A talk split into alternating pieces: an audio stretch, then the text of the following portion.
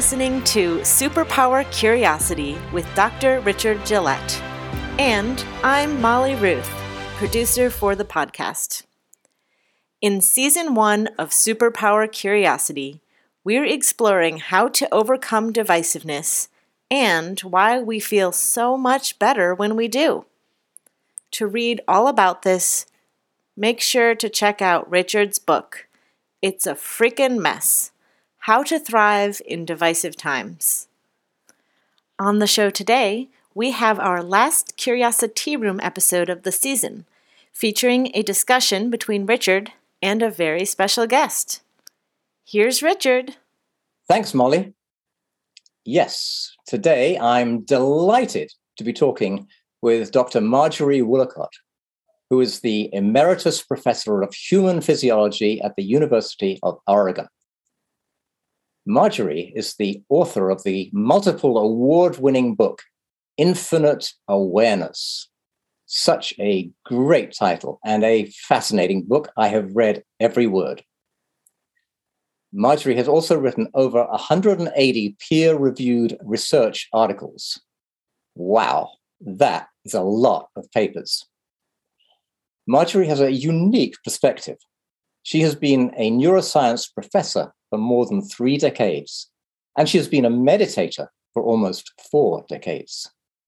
This combination of approaches forms the background to her book, Infinite Awareness, in which she so cleverly intertwines the observational methods of science with her own profound experiences in meditation. I'm really looking forward to this discussion.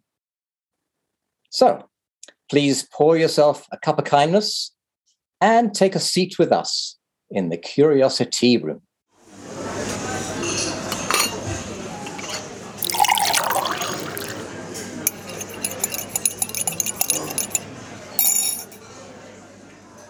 Marjorie, welcome to the Curiosity Room. It's great to be here, Richard. Well, Marjorie, how should we start? You have both practiced and studied the art of meditation. Maybe I can add the science of meditation as well as the art of meditation. So, how would you describe the essence of meditation? Well, it's an interesting question. I think that the way I look at it is that when I come to meditation, my mind tends to be somewhat cluttered with a lot of thoughts and emotions about what is going on right now, what just happened, what I'm about to yeah. do today. And what happens in my meditation, the essence of it is turning down the background noise of my brain and my narrative framework about the world and being in a place of stillness where I am in a place of deep contentment at the same time. Somehow, stillness and deep contentment and being present all seem to be part of this experience of meditation.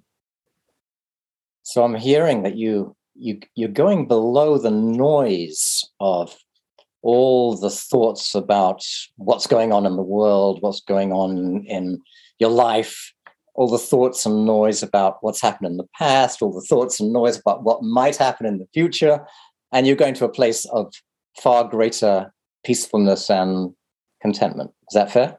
Absolutely, yes. Yeah. Well, I'm thinking that uh, meditation in a way starts as an act of mind. I mean, one decides to meditate, that's an act of mind. And yes. initially, one does things to quieten the mind. So it starts mentally, and yet its effects involve so much more than the mind. I'm thinking of physical effects and emotional effects and spiritual effects. So I, would like to start with the, the mental effects. I read in your book, a great book. I really enjoyed it. Thank you. Um, so, in your book, you talk about how meditation improves one's attention, one's ability to focus intently. I, would love to hear more about that.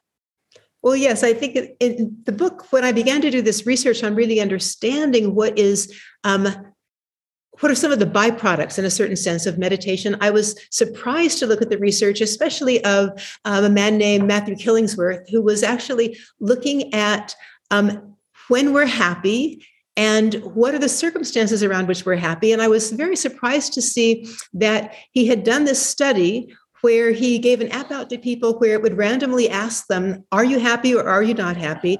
And yeah. then are you what are you doing? And are you focusing on it or are you focusing on something else? And he said that 50% of the time people were not happy. And in that same 50% of the time they were not focusing on what they were doing. They their attention had wandered to something else. And right. i thought it was fascinating to me in that it tells me right there that attention is critically important for happiness. And of course the bottom line is that the people who are doing research on meditation are showing that in fact meditation allows you to improve your attention so that you can stay focused on what you're doing in the present moment and therefore da-da, you would be happier much, much more of the time. That's great. That's that's a, a pretty wonderful side effect to to be happier. yeah, yeah. Um, I also remember reading that there were some experiments done. This, I got this from your book as well. Yeah, there was some experiments done on um, how meditation actually improved your ability to focus there, were, there were various tests done on your your ability just to focus on on computer tasks or games and so on. Yes, and that's something that I did with a graduate student of mine um, in my laboratory. And I want to just start out saying that she had practiced Tai Chi in the past and she loved Tai Chi. Right. And so yeah. she said, I want to see whether Tai Chi can actually be better than, for example, aerobic walking exercise, which people have shown helps your focus. You get more blood to the brain and you're now able yeah. to stand better. Yeah. And she yeah, said, I think Tai Chi could be better. And I said, I want to actually add in meditation because I think meditation, like Tai Chi, also improves your ability to focus and, and keep that still present mind. And so we did a very interesting study where we had people come into the laboratory and we, first of all, put an EEG cap over their head so that we could yep. measure all the activity of their brain. And then we put them in front of a computer to do a computer game. And in the computer game, they had to respond to this light going back and forth across the screen and tap as quickly as they could when the light was, for example, on a particular side of the screen, according to ever changing rules. So they had to right. stay absolutely focused. And if they made a mistake, then they got a lower score. And what we found okay. is that the meditators, in fact, and the Tai Chi practitioners were much better at the task than the sedentary adults in our study. And the aerobic walkers were halfway in between. But more interesting to me is that when we recorded the activity in the brain, we found that this something called the event related potential, which is how much you're focusing on a task at the moment a stimulus comes on, was about twice as big in our Tai Chi practitioners and our meditators than the sedentary adults. And again, the aerobic walkers were in between. So it says we have a much stronger ability to actually stay in the present moment and respond very quickly to what is correct according to whatever is going on around us in terms of the rules that we need to follow in the present moment to make something the best possible outcome. It makes so much sense to me. I, I, am a Tai Chi practitioner myself, and I love it. I'm also a meditator myself, and I also love that. And I'm just thinking, as you're as you're hearing you speak about this, that when we meditate, we focus intently on something. It could be the breath, or the mantra, or a physical sensation, etc. Uh, and when we're doing Tai Chi, when I'm doing Tai Chi, I'm also um, hopefully uh, intently focused on the movement and the the inner feeling of the movement. So I'm guessing that in doing those activities, we are practicing how to focus. Absolutely. Yeah, and and so. Uh, what advantage do you see in people's lives if they improve their ability to focus? Wow. I mean, to me, that is actually one of the most important skills that we can learn. And I'm going to actually take a step back to say that some studies were done on yeah. a particular part of the brain called the anterior cingulate cortex that is very important in our executive attention system at keeping us focused. And what they found is that you can actually look at four and five year olds and you can yes. measure the size of their um, anterior cingulate cortex. And they found that, first of all, the size of the anterior cingulate it gets larger the more you meditate and right. there was a direct correlation between the size of the cortex and their later success in life um, measured for example by their health their um, level of criminality meaning that they are now um, very very um, quiet, appropriate people in different situations rather than being violent and things like that. And also their um, success in careers, other things of that sort. And so it tells us that this is going to be important to us in really almost every aspect of our life. The more we can stay focused in the present, the more we can keep from distractions, the more effective we are in any career we decide to choose and whatever we're doing. Yes, uh, it makes total sense. And, and I'm also thinking, wow, it's it sounds so simple and it's so important. I'm also thinking that in school, I don't know about you, but I certainly wasn't taught how to focus. That's an interesting point. I think you're right that it's not something that was traditionally taught in school and yet now i'm told by my friends that actually practice mindfulness that there are programs now actually bringing it in even to the elementary yeah. schools and showing how much is helping the children um, when they can really begin to understand this. It's wonderful to listen and hear about those studies. Well that's great to hear. And actually just recently I, I was approached by somebody to ask if i would teach something about mindfulness in a school. So uh, yeah. i think this is i think it's awesome that this is happening. Yes. It's, it's really great. Okay well we talked a bit about the the mental effects. I mean you know we're touching the surface here but but uh, this is very cool. Um, and so let's move on to the some of the physical effects now. Um, the physical effects of meditation. Any thoughts come to mind on on on that Right. I mean, and when I think about physical effects, I first want to say there are broad physical effects. For example, a lot of research has shown that you can decrease the risk of cardiovascular disease, for example. You can also yeah. improve your immune function to get rid of yeah. um, diseases. But I want to focus more on changes in the brain specifically. And here, right. what we find is that I, uh, there's a wonderful study by Sarah Lazar at Harvard University Medical School where I think she mentions that the way she got into this research was that she actually had a leg injury due to some um, athletic event, um, maybe a running injury, and she went to right. do hatha yoga. And she was told by the hatha yoga teacher that this yoga was going to improve prove her compassion. And she thought, oh, come on, I'm a scientist. I can't believe that's really true. Maybe a placebo, but that's all. But then when she took the class, it changed her. And she got so curious, she decided to go back to the laboratory and compare meditators to non meditators using, right. um, again, brain scans. And what she found yeah. was that the older meditators had brain thickness in critical areas of the prefrontal cortex related to executive um, attention, for example, and other parts of the brain, whereas the non meditators had a thinning of the cortex as they got older. So she said, right there, your mental capacity stays strong until you get older. But then she did a second study where she said, well, some people said, well, that's just because meditators are weird. What about actually people? And so she trained now um, people who had never meditated before for eight weeks.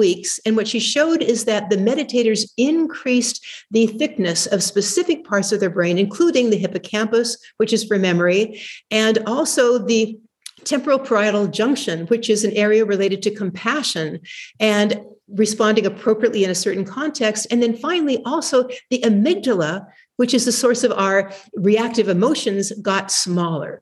And right there, we're saying, wow, this is not just something in the moment. This is a permanent change that allows us to change our habits of how about how we actually relate to the world in any given moment. It becomes a very strong, permanent effect as long as we continue doing it. So, uh, Marjorie, this is this is incredibly inspiring. Uh, I, I I read about this in your book, and I, I I was like, wow, this is so awesome.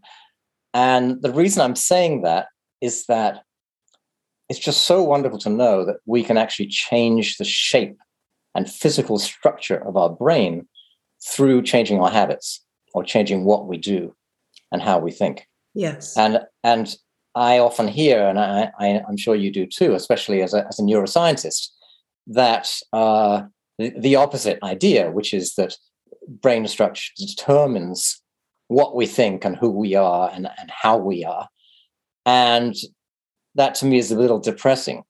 and, um, and so it, it's just, it's very nice to hear that, that how brain structure actually changes with how what we do Absolutely. I, I, yes, yeah. I, it's a, they say that. I mean, at any age, we can change the brain um, through meditation, and of course, they're showing give it to kids that will actually help them their brains become stronger adults and then even older adults. So there's never a time that you can't use that brain plasticity to improve your attention and your goodwill toward others your um, all of the great um, virtues that we have in the world seem to be related to that quiet mind allowing us to feel connected to other people around us and to our planet in general. Right right so in in in meditating, in, in meditating and uh, or meditational practices like Tai Chi, I presume as well. Yeah.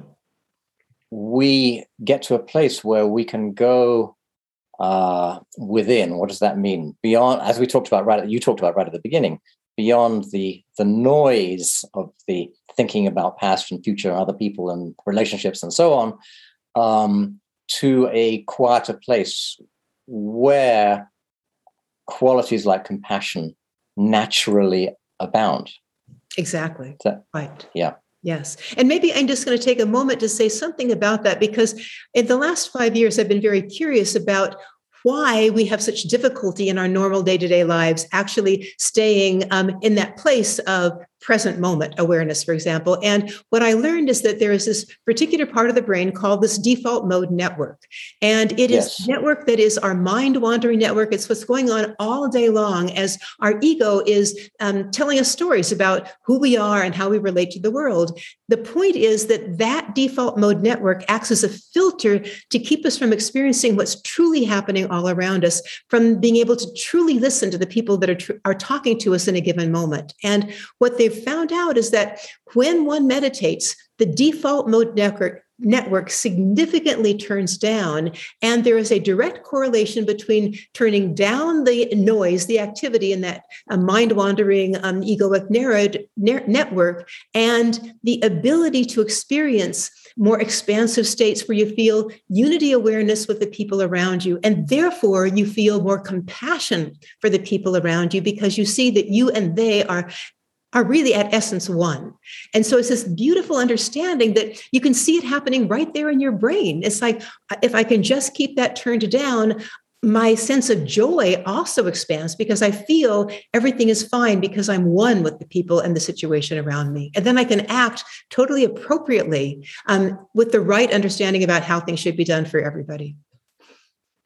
Thank you. Let, let me ask you a question about the default mode network. Yes. The fact that it's called a network, does that imply that it, it, exists in several different parts of the brain? Absolutely. And I just want to mention that there are two parts that are most critical. One is the medial prefrontal cortex, right at the very center of the front of your brain. Mm-hmm. And the other is the posterior cingulate cortex, a little bit toward the back. And those two are the ones that are most active in our normal day to day thinking. And those are the ones that turn down the most when we meditate. But you're right, it's, it's in various right. parts of the brain. So these these those two areas you mentioned are particularly important areas in, in the default mode network. Absolutely. Yes. Yeah. And the default mode network sounds very similar to the ancient concept of ego.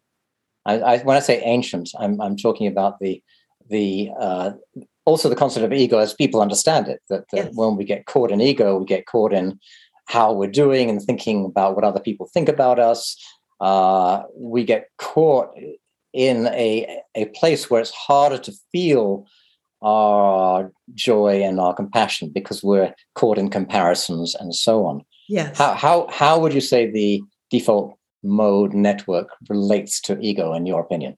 Well, I think it is actually the source of our ego. It's the narrative that we create from the time we're children about how who we are and how we relate to the world. And I think there's something interesting about that network as well. And I'm going to add in a technical term, but it's called the thalamocortical loop. And this this loop in our brain, this between our cortex, the default mode network, and the midbrain, which is the thalamus. And that is always going on throughout our day um, with our narratives about I wish it were this way, it's too bad it's not that way, etc. And what we find is that that that loop they call a potentially closed loop, meaning that that can keep you from attending to what's going on around you. And I think we all right. know this. It's like you're walking down the street and you haven't even noticed who's gone by because you were in that cortic- thalamocortical loop. And what it means is that you have let go of all the beautiful sensory input that's coming in around you to tell you what's important to be attending to in this moment. So, what we're trying to do is close that one down a bit so that we can actually hear better what's really happening around us. So, you can't see the beauty around you because you're caught in this loop of thinking yes. about the past or the, or the or the future or somebody else or something that somebody did or or something that somebody said and so on. And so then we're missing out on on so much joy in our lives. And something that I think is interesting to say about that is there's a man Roger Walsh is his name, a psychologist who actually said that he's a long term meditator. And when he would come out of a deep meditation, he said it was as if the signal to noise ratio in my brain had shifted so that now everything seemed brighter around me. Um, luminosity yes. seemed much more beautiful. And it was like because now I could see and hear in ways I couldn't see and hear before.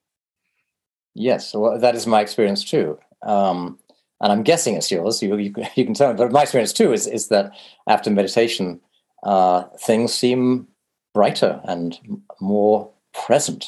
Yes. Is that your experience too? Absolutely. I mean, and I should say that it also nicely seems to spread out throughout my day then because I'll come out of meditation and the heart just feels like it's open now and there's a sense of sweet contentment and love and then that pervades the rest of my day and when a challenge comes up I can come back more quickly to that place of loving presence even though I might have been thrown off momentarily by the particular situation, I can come back and say, ah, yes, this is where I want to be, and then move forward from there. Yeah. That also is my experience. And, uh, and to put it uh, the other way, I find that if I miss a morning meditation, which doesn't happen very often, but sometimes it does, uh, I notice the effect throughout the day. Ah, yeah. That I'm more likely to get distracted by thoughts or things that happen around me in this world. Mm-hmm. Yeah. And uh, and I'm more likely to lose it in the in the sense of uh, losing my my composure and, and good feeling. Yes. So yeah, I, I'm I'm very with you on that one. Yeah. Well, um, we've been talking about uh, the physical effects, and uh, let's move on to the emotional effects. What would you say are the, are the uh, any thoughts you have about yes, the emotional effects of meditating? And here's another thing that I learned from doing research in the area, and that is that meditation has powerful effects on our emotions. And I'll give you a couple of examples. Um, okay. One is that um, there was a beautiful study done by a man named Paul Condon and his colleagues at Harvard University and Northeastern University. And they wanted to know whether meditation actually can improve your compassion. And they did a, right. intriguing study where what they did is they gave people an eight week meditation training and they did yep. mindfulness meditation and also compassion meditation, wondering if there would be a difference. And then they fooled the participants by saying at the end, we're now going to um, have you come in and fill out a questionnaire for us. But what really happened is that they had actors in a waiting room of their lab. And in the waiting room, there were three chairs two chairs were filled and one chair was there for them. So they sit down in the chair, and then a person comes in on crutches in pain, and they want to see how many people will give up their chair for that person coming in on crutches when the other people are sitting there not doing a thing. And what they found was that when they compared the meditators to the waitlisted controls, 55% of the meditators got up and left their chair for the other person, and only 15, 1.5% of the controls did it. And they said that is a large increase in compassion wow. across this group from eight weeks of meditation training. So there is that sense of, I feel the compassion of the other person. The other thing I think is interesting is that when I was was yes. reading something that Richie Davidson, a, a long-term researcher in meditation, said about this. He said, what it appears to be is that people who meditate are not just put into distress by suffering and then feel they can't do anything. Suffering actually causes them to want to alleviate that suffering in others and step up to do something about it. It's like they're empowered by their meditation to alleviate suffering. And I thought that's a beautiful example of the power of meditation. So, what I'm hearing is it, it not only does it produce a, a feeling of compassion, it also creates the action of kindness. Exactly. It's correlated with the action of kindness. Yes. And can I add one more study? Yes. There's one other that was done now in a hospice setting. This is now yes. in Bonn, Germany. And now they're saying, what happens if we train the caregivers in meditation?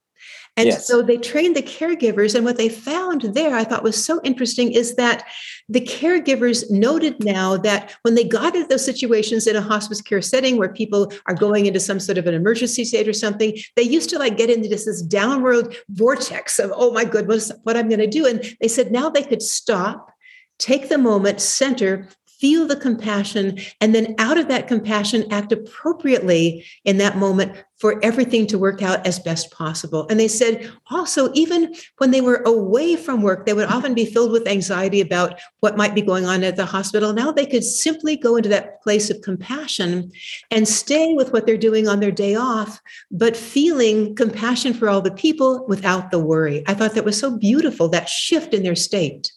Yeah. Wow. Yeah. Let's uh, look at the other side. I, am thinking of of anger and fear, and and the reduction in anger and fear. Yes. And I I was reading it really interesting what you were saying about how the amygdala reduces in size, whereas the uh, I think it was the was the anterior cingulate cortex increases in size. Exactly right. In in with with meditation. Yes. And I believe that with uh, if you get caught in anger or fear, the exact opposite occurs. Yes. That the amygdala increases in, in size and, and that the parts of the prefrontal cortex actually decrease in size. Yes.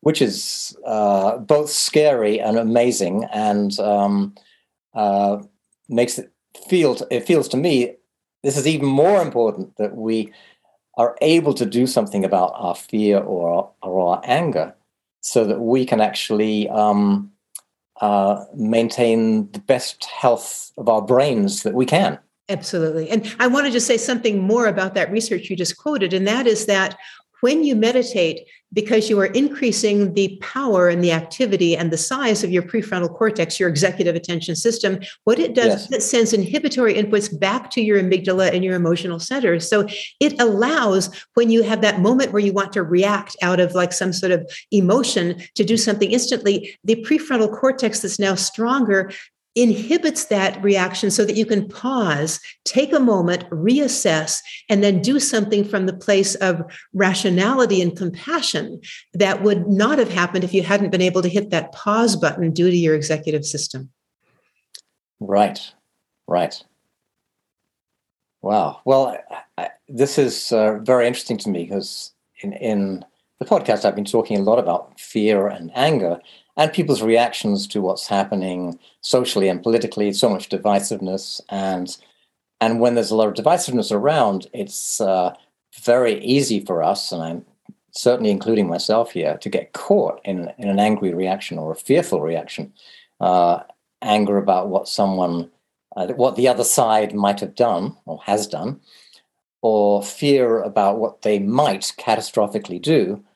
Um, and I'm wondering your thoughts about how one can use meditation to uh, reduce those effects so we don't get hurt and discomforted so much by the divisiveness that may be happening around us. Yeah. So here are two things that that I do. In fact, relatively often in my own life when that happens. One is I simply, in fact, take my hands and often I'll put them over my heart and I will find a place of total compassion for, in a certain sense, the four or the five year old in me that is really reacting to the situation and is really suffering. And I simply hold my own self in compassion that this is bothering me so much. And as I hold right. my own self in compassion, I feel the contraction letting go and I feel myself beginning to expand. And begin to feel that's okay. And I want to add one more thing about that. There's a wonderful um, psychologist who's no longer living now, David Hawkins, that talked about the fact that every time an external event triggers anger or sadness or all of fear, those sorts of things inside of us, it's actually not creating that fear, but it's opening up the reservoir of those past memories that we have emotionally inside of us. And he suggests that when we feel, for example, sadness or anger, or whatever, we simply rest with it for a while and try to just be with it with compassion again to see if we can let it dissipate. And he says that for him, when he would do that, and sometimes it would take a long time for it to begin to dissipate, he began to lower the reservoir of those past reactive feelings inside of him so that he could come from a more neutral place, whatever was happening. And so that's another exercise I do. I just hold that feeling and try to compassionately let it dissipate inside of me. Yeah. It, it, what you're saying reminds me of a, an ancient uh, exercise. Uh, this comes from the Indian scriptures.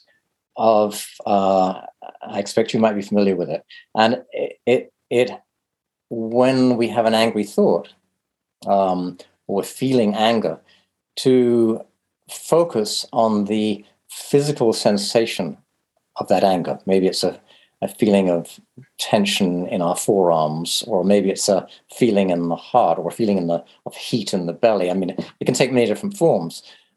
And we focus on on that, and then in focusing on that, uh, first of all, it takes us that takes us right into here and now. We're no longer concerned with the story of what we're angry about. We are feeling the physical reverberation of that anger in our body. And then the next step, which I, I think I love this step, which is that uh, to take that feeling, we've already distanced it, separated it from what we assumed was the cause. And as you're saying, the, the cause is much deeper than that, it's within ourselves. And, and then we take that energy and experience it just as energy. And then feel that energy moving through our whole body. And uh, it, I think it's an amazing exercise. Yes, I totally agree with you. And I think they are coming exactly from that same source of understanding that, um, yes, the fact that it, I, I blame it on the external events, but it's coming from inside my body, my own reaction. And so I can do something about that. It's a wonderful understanding. Yes. Well, that that brings brings me to uh, another question, which is we've talked something about some some mental and physical and, and emotional uh, changes and benefits from meditation. What about uh, spiritual effects, like finding the peacefulness in which to connect to one's spiritual longing, uh, no matter which path you're on? Uh, just finding that place of peacefulness where you can connect to your deeper self, let's put it that way. Uh, any comments on that? Well, yes, I, I, think that's an interesting point that you make. And I should say that when I was a young neuroscientist, I had an unrecognized longing for something bigger in my life, but I didn't know what it was. And once I began to meditate, I discovered um, that I could contact what that was that I was longing for, which was this place of love and joy and peace in the heart um, by my meditation. And then, as we talked about earlier, bringing it out into my day. So I think that what's happened since I started meditating is that I now see the world differently, in that my highest goal is to be in that place of unity awareness with the people around me, with my planet Earth, um, and caring about others and myself, and then letting that play out in my career and the research I do and other things like that. But it's become the heart of what I do. So, in other words, it's like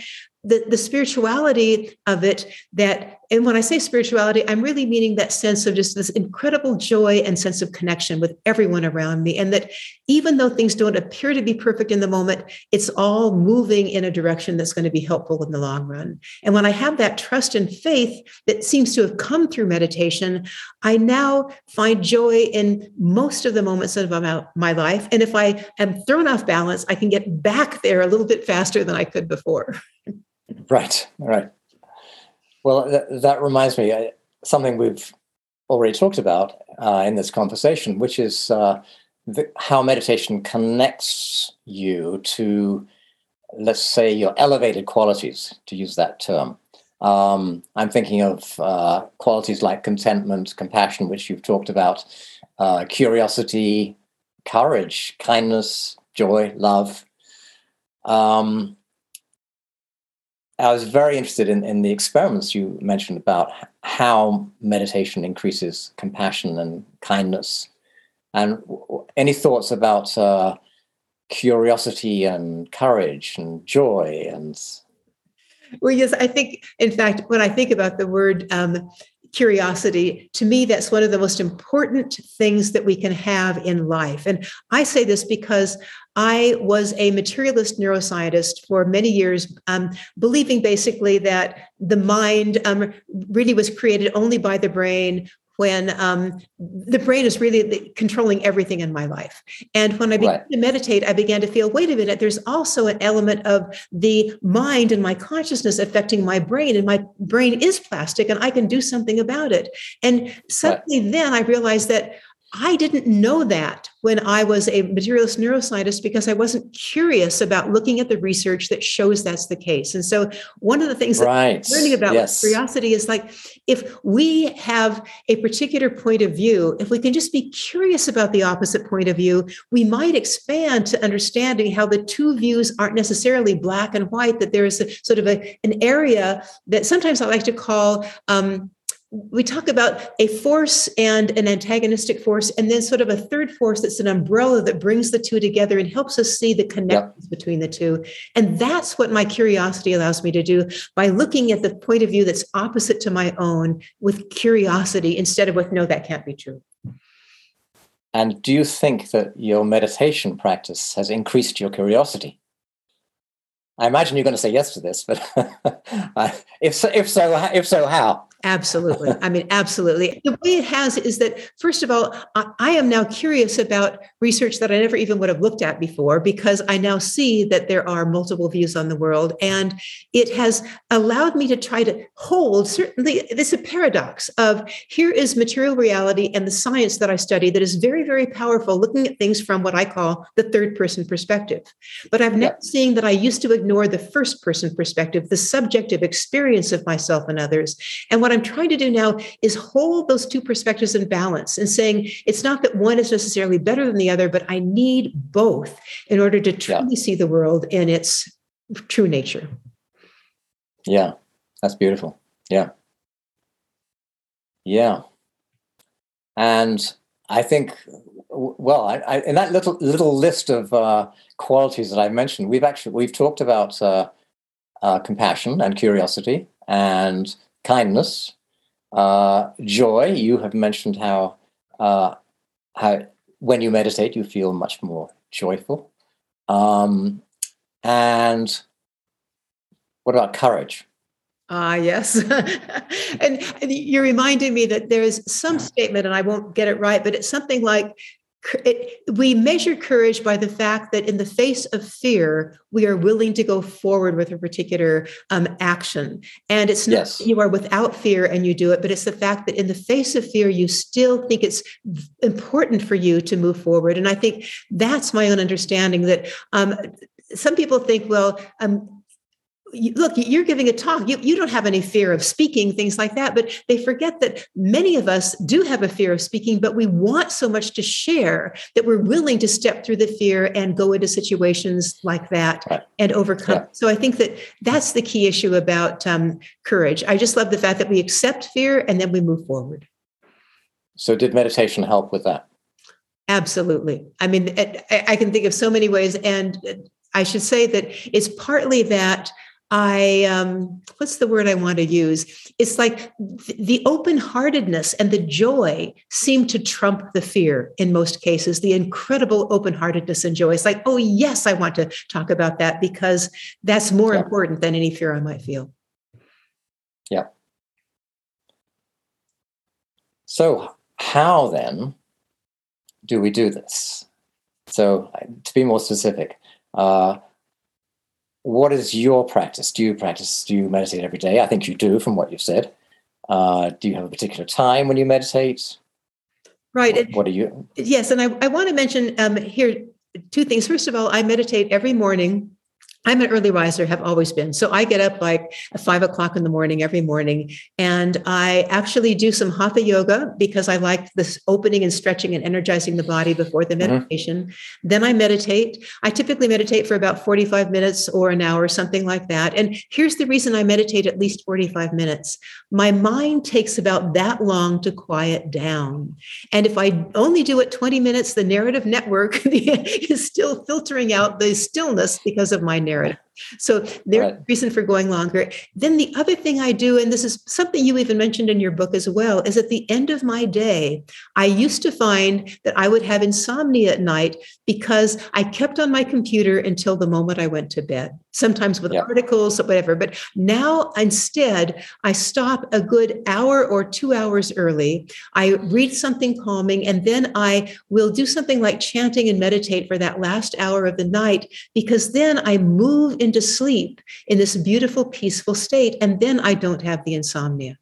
So it's to me, that's a key issue that you had mentioned in your book too. It's like, don't listen to the news and do those things for those last two hours, or you will have insomnia or have bad dreams. this way, you have beautiful dreams and you're at a state of peace and then well, well rested the next day.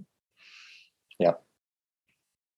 I'm just thinking that uh, e- even if you uh, don't have insomnia and don't have bad dreams, even then, if you listen to uh, upsetting news before you go to bed, you still carry a certain amount of tension, which, which affects your depths of sleep. Yes. Um, so, yeah.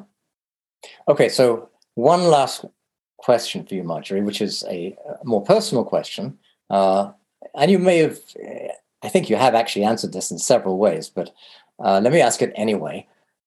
Um, can you say one thing, it can be big or small, uh, that has changed for you personally as a result of your lifelong study and practice of meditation?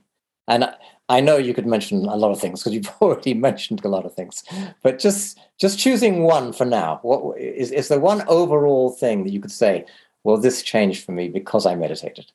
Well, the humor is that what truly has been life transforming is that finally, toward the end of my career, when I could admit to others, now that I was a full professor, that I meditated and do research on meditation, that truly transformed my life because now I could spend my day. Um, even now after I've retired, studying meditation, doing research on meditation, and learning about it both from that first person perspective that I'd had for um, 35 years, but now also the yeah. person perspective. And that brings me great joy putting those two halves of my life together. So now I spend all day reading about it, doing research on it, and then talking about it with others. And so I'm full of joy.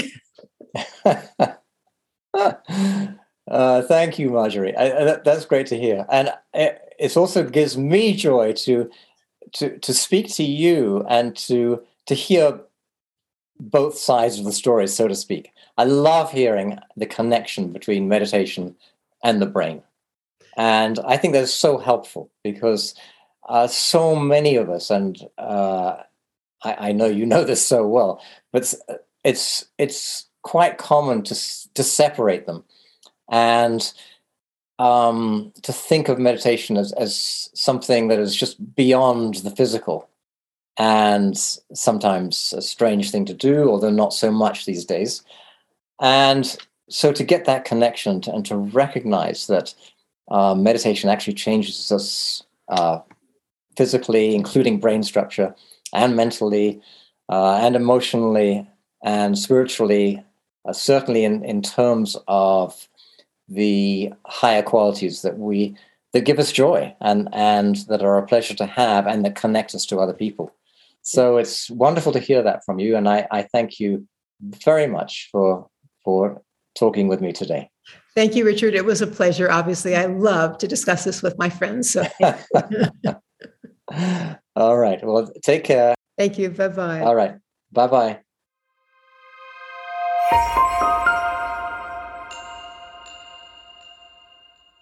So glad you could join us in the Curiosity Room on this episode of Superpower Curiosity with Dr. Richard Gillette, featuring Marjorie Woollacott. If you ever have a question or comment for Richard, send in a voice memo or email to superpowercuriosity at gmail.com. Just three more episodes to go. As we draw to the end of season one, please consider sharing a favorite episode with a friend. And stay tuned to this feed. Episode 22 Choose Your Thoughts, Choose Your Feelings drops in two weeks. Till next time, stay curious.